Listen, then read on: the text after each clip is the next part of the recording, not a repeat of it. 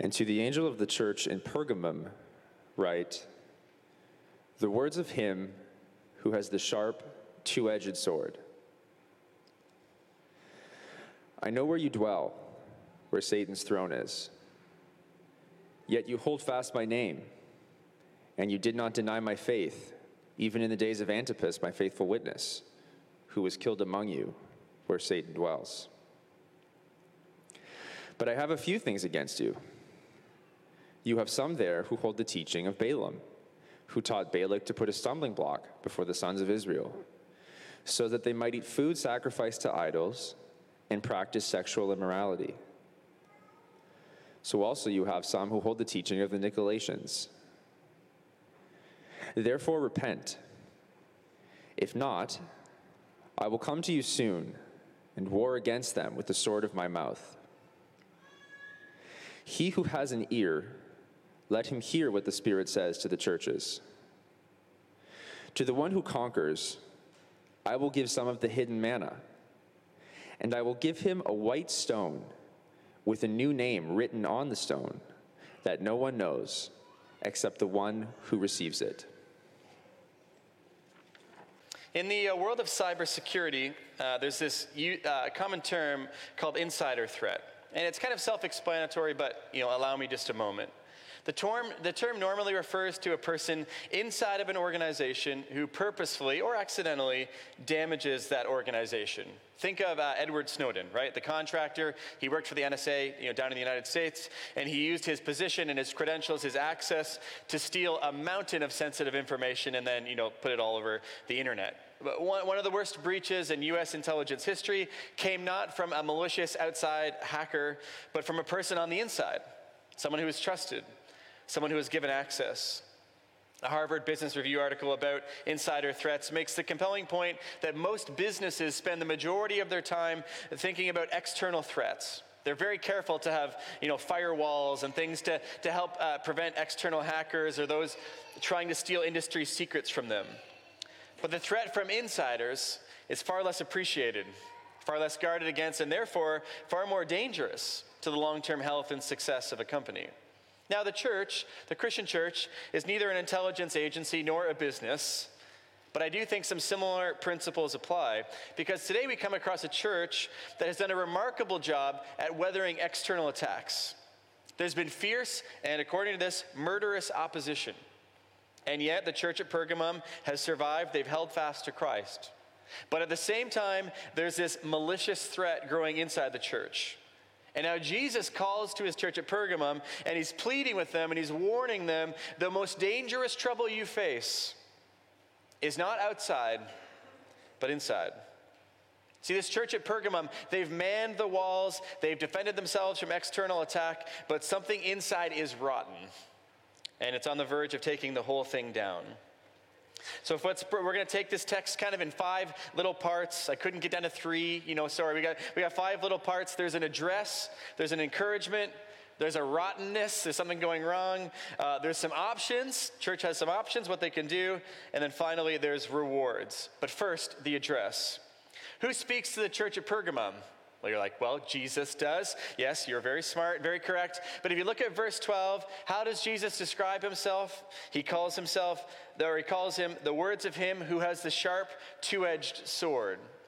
Now, if you've been here in previous weeks, you may remember that Jesus often foreshadows the message he's going to give to the churches by the way he refers to himself in the opening line. At Smyrna, we did it last week, he said, I'm the one who died and came to life. And then later in his message to them, he says, Be faithful unto death and thus inherit eternal life. Ephesus was similar. This image, though, is a little more mysterious. What exactly does it mean that Jesus, Jesus has a sharp two edged sword? Well, these Turkish believers were no strangers to two edged swords the Roman gladius. It was standard issue uh, sword to uh, soldiers of this era. It was a short sword, had a sharp tip, you know, so you could you know, stab people with it, but it also had two edges so you could fight with, uh, you know, slashing, cutting blows too. But Roman legions had used these gladiuses for, for centuries in their battles. But is Jesus coming to Pergamum swinging a gladius? Well, not exactly. Swords in the scriptures are usually symbolic. The writers almost never mean an actual sword, but they're often or almost always a way of referring to the scriptures themselves. For instance, the writer of the Hebrews describes the Bible as a, a quote, a two edged sword that pierces to the division of soul and spirit, joints and marrow, discerning the thoughts and intentions of the heart. So basically, he's saying the scriptures cut people figuratively, not literally cut people figuratively, they do spiritual work. Ephesians 6, the Apostle Paul tells the Christians, take up the sword of the Spirit, and he says, which is the Word of God. He identifies it. And most importantly, in the first chapter of Revelation, Revelation 1, John already told us Jesus has a sharp two edged sword coming out of his mouth. So he's not holding it, you know, in, in, his hand. The fact that it's located in his mouth makes it clear it's symbolic for words or speech. So Roman gladius, not a bad place to start, but the sword Jesus holds, or Jesus has, is the word he is speaking to the church. Now here's a quiz question. So Jesus is addressing the church at Pergamum. If all we had was verse 12, the words of him who has a sharp two edged sword, um, does that foreshadow a positive or negative message to that church? Negative is, is the correct answer. Not every context, definitely in Revelation, the words he speak, if they're referred to as a sword, are words of judgment. And Jesus is slicing through some of the reasons, some of the excuses we often have to get to the true motives of the heart. Whatever he might say in commending this church, he will say some things. He is bringing a, a word of judgment, a negative word, a word of warning. See, think about it. These Christians at Pergamum, they knew if, if Roman soldiers showed up at night and, and banged on their door and they had their gladiuses drawn, that's bad news. It's bad news when the, when the Romans have their gladiuses drawn. In a similar way, when Jesus shows up with a two edged sword coming out of his mouth, it's not going to be good news for this church. Now, look, Jesus, often pictured by the scriptures as gentle and lowly. We read it in the summer book. If you read our summer book, having a heart of mercy, having a heart of love, having a heart for sinners and sufferers. That's all true. That's all true. But it's not all there is. See, that he's also a God who cares for the purity of his church. He will not let them simply wander away. At times, he is a God who shows up with a sword, with a word of warning and of judgment. But before we get there, part two the encouragement. Not all is lost in Pergamum, not everything has gone wrong. Jesus tells them he knows where they dwell, and it's where Satan's throne is. Now, do you know that Jesus knows where you live? I think after this Revelation series, we should make a long list or a graphic or something of all the things Jesus knows, because we've done a whole bunch. Jesus says, I, I know the, po- the poverty you're in, the tribulation you're in, I know how hard you're working. He knows all sorts of things. And today we learn He knows the neighborhoods or the towns or the cities that His churches find themselves in. He's not unaware of the particular challenges of each place. And He knows where you live, He knows your suburban neighbors. He knows those people who have that apartment above you. He knows where our church is. He knows where we meet. He knows the kind of neighbors and landlord we have right here. And he knows Pergamum. It's not in a gentle, quiet, you know, New England, good Christian town or something. He says they find themselves living where Satan's throne is. It's like, ooh, that's pretty heavy. The mention of Satan right here, uh, here and at the end of verse 13 hints at some of the spiritual battles that are going on in the church.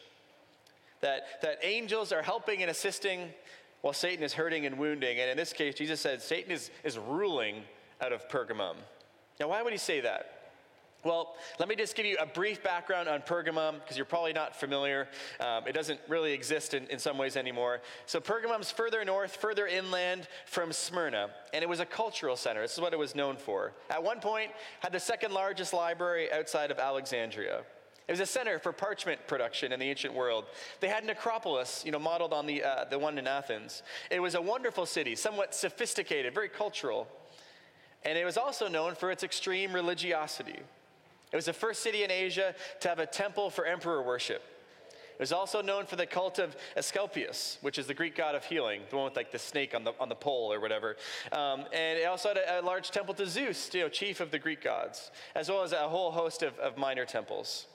In short, Pergamum was known in the ancient world, especially in, uh, in, in, um, in Asia and Turkey, as a, as a center for the worship of other gods. More than basically every other city in Asia, this place was rife with gods competing with Jesus, with the Christian God, for worship.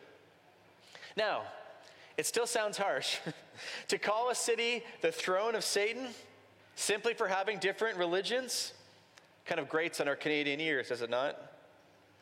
But listen, the basic position of the scriptures is this there are only two sides in the spiritual realm there is Jesus, and there is everyone else. And the Bible clearly teaches over and over Jesus is not one of many roads to God. He, he is a God who will not permit any challengers to his throne. In different religions, we're not making our way up different sides of the same mountain, we are on different mountains altogether. And I think we don't need to patronize Jesus or, the, or the, any of the other religions for that matter by insisting, well, you're all basically teaching the same thing. We're, we're not. They're, they're not. We differ on the nature of you know, heaven, hell, sin, salvation, creation, the end times, character of God, like, and, and so on and so forth. Many, many significant things. I think we can respect other religions enough to both explain the Christian view as well as to hear from them their view. And an emphasis on truth, an emphasis on saying, hey, we don't agree on these things, doesn't mean we cannot coexist with other religions. Of course we can. It's possible to love and respect someone while also being honest. But in the universe of the scriptures, there is Team Jesus and there is Team Satan, and you are on one or the other. And you're like, there's got to be a third team. Uh, the, the, the, Bible just does not have a third team as part of its worldview. And so Pergamum is a center of religious activity, much of it non Christian, and therefore, sort of in, in the worldview or the universe of the Bible, that makes it a center, a stronghold, a throne of Satan. And in this place, the church at Pergamum has held fast the name of Jesus. Despite all kinds of pressure from, from other religions, from the empire, uh, the Roman Empire, the Christians have not given in. They have not given up their faith, even to the point that, according to this, a man named Antipas has been killed for his faith. And the word for witness is it's a Greek word martyr. It now it means in our parlance a person who dies for their faith. So even when a, one of their own was killed, they refused to give up their faith. It's kind of an amazing testimony.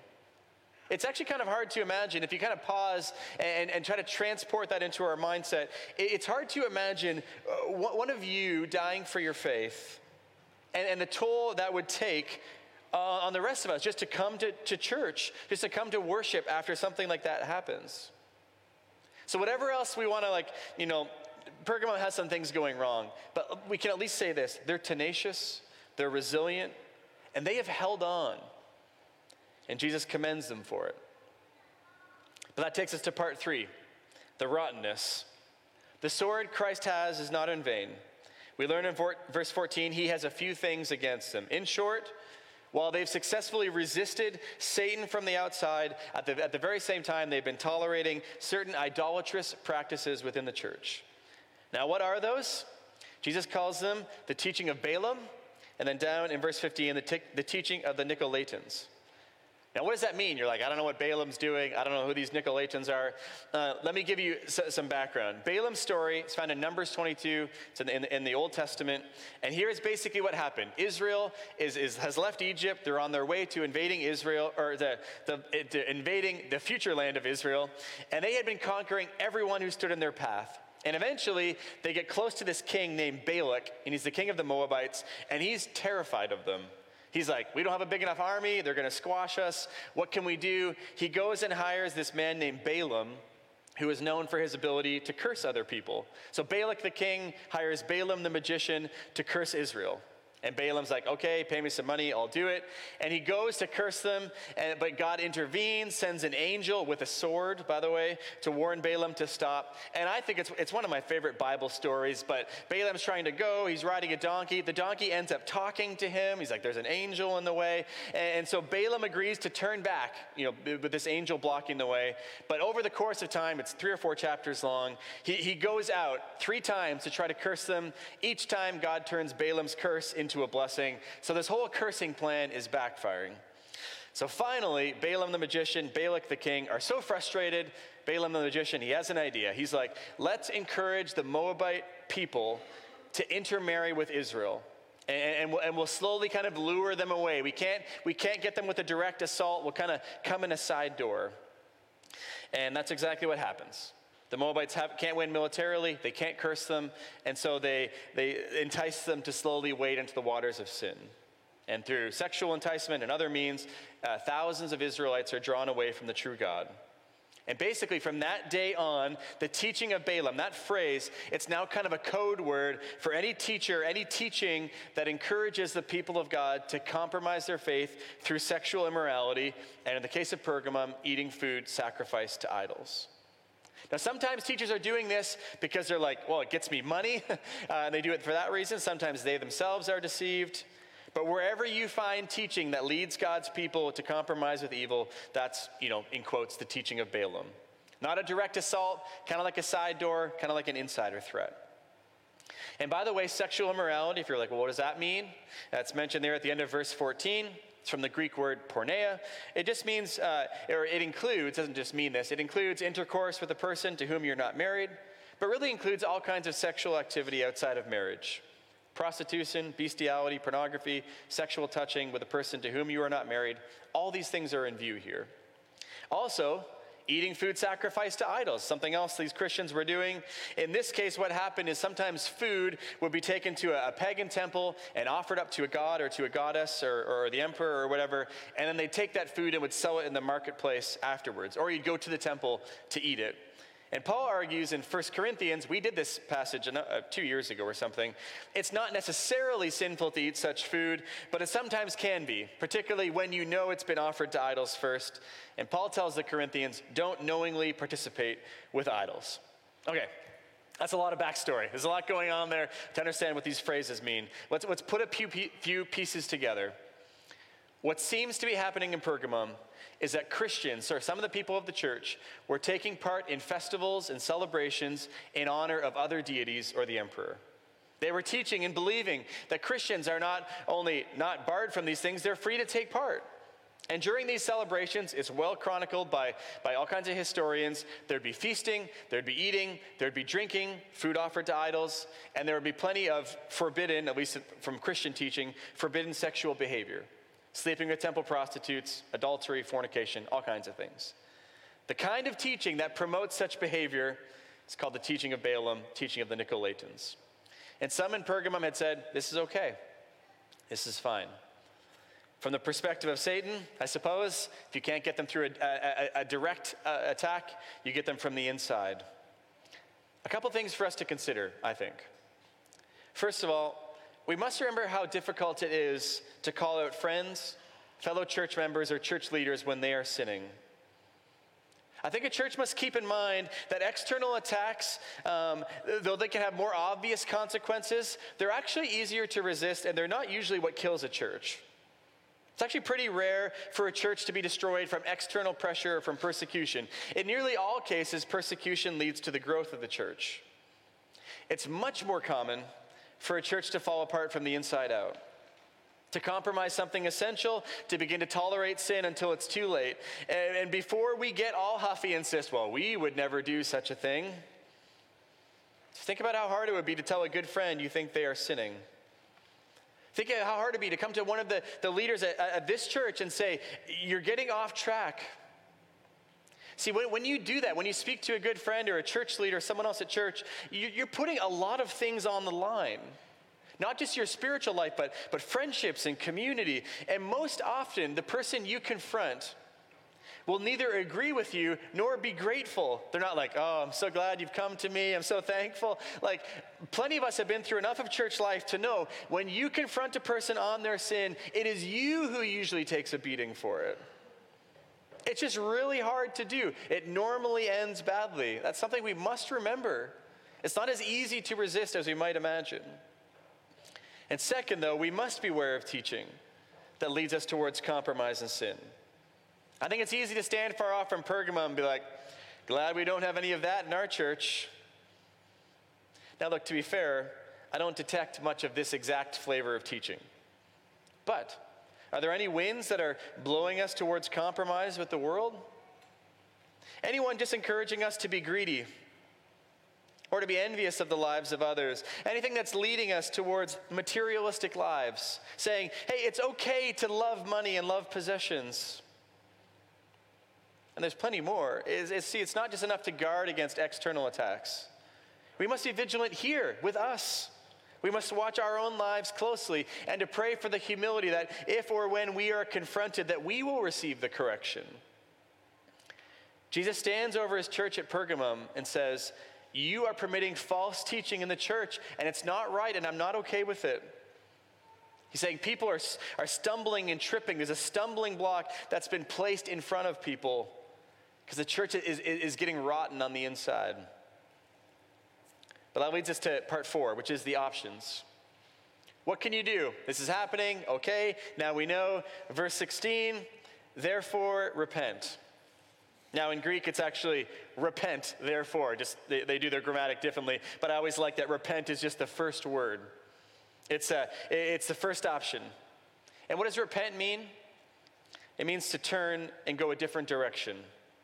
That's the response Jesus wants from his church. He said, Stop, stop doing this. Stop this teaching. Stop these actions. Go a different way.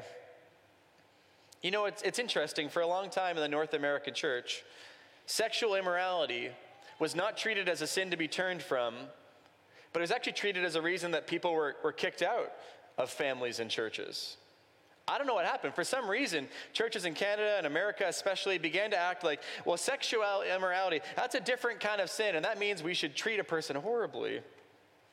Do you know that's not what Jesus tells the church? And it wasn't like this was some casual sin. This is very likely church members going to sleep with prostitutes at a pagan temple or, or, or participating in a sexual party of some kind. It's like it's not casual stuff. It's a fairly big deal. But when it, when it comes to sexual sin among Christians, what Jesus wants is repentance, not removal. And by the way, the repentance commanded in verse 16, I think it applies both to those in sexual sin, sort of the, the obvious ones, um, and, and obvious idolatry, and those who are permitting it to continue. See, the church is tasked with safeguarding the reputation of Christ.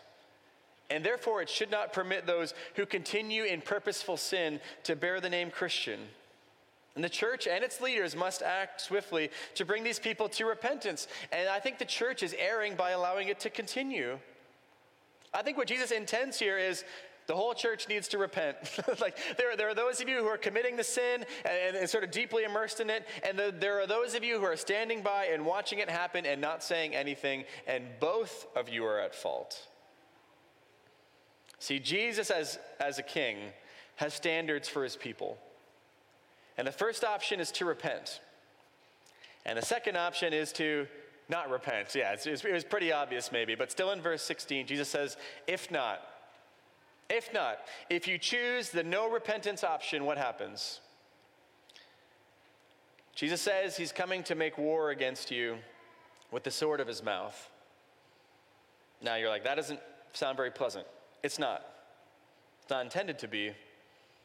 And it kind of goes back to what we said earlier about the Bible only presenting two spiritual options. It's kind of on display here. E- either you, you return to Jesus in repentance, or Jesus goes to war with you. Now, it's pretty scary as an individual, and I, and I think it's quite terrifying and sobering as a church. That, that if we do not treat sin like sin, if we do not deal with it, then it's not like, well, business as usual. No, we find ourselves fighting with Jesus. And in an interesting parallel, if you go back and read the end of the Balaam, Balak story, you know how it ends? Well, first, Balaam the magician is killed by the sword when Israel eventually has like a, a war with Moab. But that's not all that happens. God sends a plague on Israel, and 24,000 people die.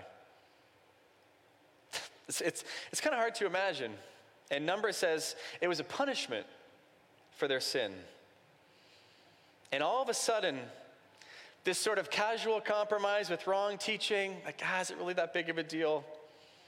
This, this sin in a Turkish church, it's like, ooh, this is a very different tone. Because Jesus says he's going to war with his people when they won't repent. And maybe that makes you feel uneasy.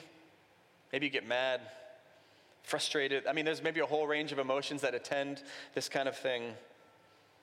There's all kinds of questions. Is this fair? Like, is this, is this really the way God works? I think what I would say to you is this, and same thing I must say to my own heart. Our sin, it's, it's far worse, it has far greater consequences than we care to think about. Like, I don't really want to think about how bad it is. And it's not God who must conform to our view of the world, but it's us who are being called by the scriptures to conform to Him. The tweaking in your chest just tells you we're, we're not there yet. We, we, we have not yet seen the world as God does. We may have been saved, we are still in the process of being saved, as the Apostle Paul writes. Sin's extremely serious, and allowing it to go on means we put ourselves at war with Jesus. And I would not miss this opportunity to say if today you find yourself at war with God, if today you find I, it's not right, there's been things that have been happening in my life, I've been letting it go on for far too long, I would just remind you of this. There is a great Savior to those who cherish sin for far too long. There is. As the Apostle Paul writes, where sin increases, grace increases all the more. So, I mean, you have a giant pile of sin, okay, we have a gianter pile of grace. It's possible. You can come home. It's not too late. While we were still God's enemies at just the right time, Paul writes in Romans, Christ died for us. See, Jesus does not stand above Pergamum, you know, threatening his two edged sword without also reminding them that today can be the day of salvation. He writes because he wants them to change. He doesn't want to fight them, he wants to lovingly gather them in. Finally, let's talk about the rewards. This is a curious set of things that are promised. Compared with Ephesus, compared with Smyrna, um, these are a lot harder to understand. I'll give you my best shots, but I would warn you, it's a bit of conjecture. We, we, we aren't quite sure.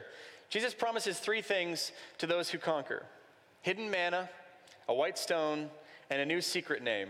And I'll give you my best research on, on these. Hidden manna, that phrase is only used once in the scriptures, right here. This is, is the only time it's ever mentioned. And in fact, manna is barely mentioned uh, in the New Testament at all. The most helpful reference, I think, is John chapter 6. Jesus is arguing with some Jewish leaders, and he tells them, uh, Your forefathers, they ate manna in the wilderness, and they still died, whereas Jesus now invites all people to eat his flesh and drink his blood, and those that do will never grow hungry or thirsty. Now, John 6 also has its own debates, but the essence of hidden manna, I think, seems to be symbolic for a kind of fellowship and communion and participation with Jesus. Okay, that's hidden manna. What about the white stone? Well, white stones were normally used in two ways in Greco Roman culture. First, they were given out to victors at, at, Olympic Games, and basically it was a kind of ticket. You'd show it to get into like a victory feast later on. Um, and they, but they were, white stones were also used often in Jewish trials, where, where if, if you were an eligible voter, you could cast a white stone in favor of acquittal, in favor of saying, no, this person didn't do it, you know, they're fine. So, does white stone stand for a kind of victory? Does it stand for being vindicated in a trial? Or does it simply mean, you know, white often stands for purity? Does it something mean something to do with purity? Um, chapter 19 of the book of Revelation speaks of the great marriage supper of Jesus, a feast to end all feasts, and perhaps this white stone is, you know, some kind of entrance to that event. Um, my best answer to what is the white stone is we don't really know. Those are like the three best options. Yeah, I would say don't be dogmatic or hard headed about it. But all we know is those who are faithful are the ones who receive it. And then finally, on the stone is written a new name that no one knows except the one who receives it. Now, other parts of Revelation refer to Jesus having a new name that no one knows except him, but also says that he writes this new name on his people at one point. And, and we do know that a name in, in, sort of the Bible world speaks of the essence of a person. It's not just something to yell across the room at your kid or whatever. And so perhaps we are being renamed by Jesus. Maybe we'll be renamed more in line with who we truly are. Maybe the secret name of Jesus will be written on this stone. Um, we're not exactly sure again. But here's what I will say as confusing as these rewards may be, or as mysterious, maybe is a better word. I think here's how it connects to the issues in Pergamum. Let me ask you this question Why do people run to idols and sexual immorality? And, and, and, more than sin. Okay, that's not, that's, not, that's not enough of an answer. Well, what reasons do we have that we do these things? I think we could argue that we run to idols, we run to other gods because we think they will give us something that we lack.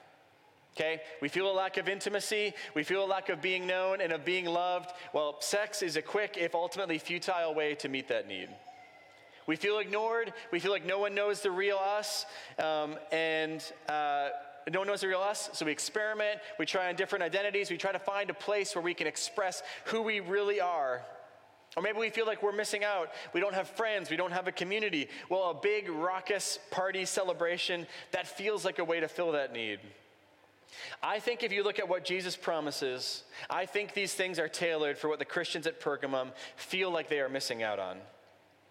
They feel like they're, they're, they're missing out on secret knowledge, or they feel like they are missing out on these glorious feasts because they are Christians.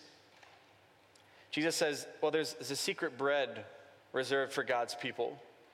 They, these, per, these people at Pergamum feel like they're missing out on intimacy, on, on being known and, and loved. And Jesus says, There's a stone and it's just for you, and there's going to be something written on it that only you get to see. And there will be a day coming when you'll be known and you'll be loved all the way to the bottom. See, if you can get inside the hearts and minds of these saints at Pergamum, I think it makes a lot more sense. They feel like they're missing out. They're holding on, uh, but dearly longing after all these experiences. And though there's sin to be turned from, of course, Jesus wants to bring them real life and real joy.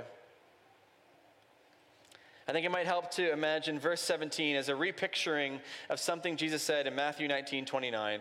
This is what he said then Everyone who has left houses, or brothers, or sisters, or fathers, or mothers, or children, or lands for my sake will receive a hundredfold and will inherit eternal life. And what Jesus is promising there, and what I think he's promising here, is whatever life takes because of Christ, I'm going to pay back. Whatever, whatever you are giving up for the sake of him, Jesus is ready to reimburse. Maybe not in this life, but in the life to come. And so, to all here who are weary or worn out or sinful or broken, Jesus invites you repent, turn to him, come, eat, drink, repent, and trust. I pray that God gives us ears to hear. Let's pray together. God, we are thankful for this letter to Pergamum, which speaks of very serious matters, but I think does so in a hopeful way.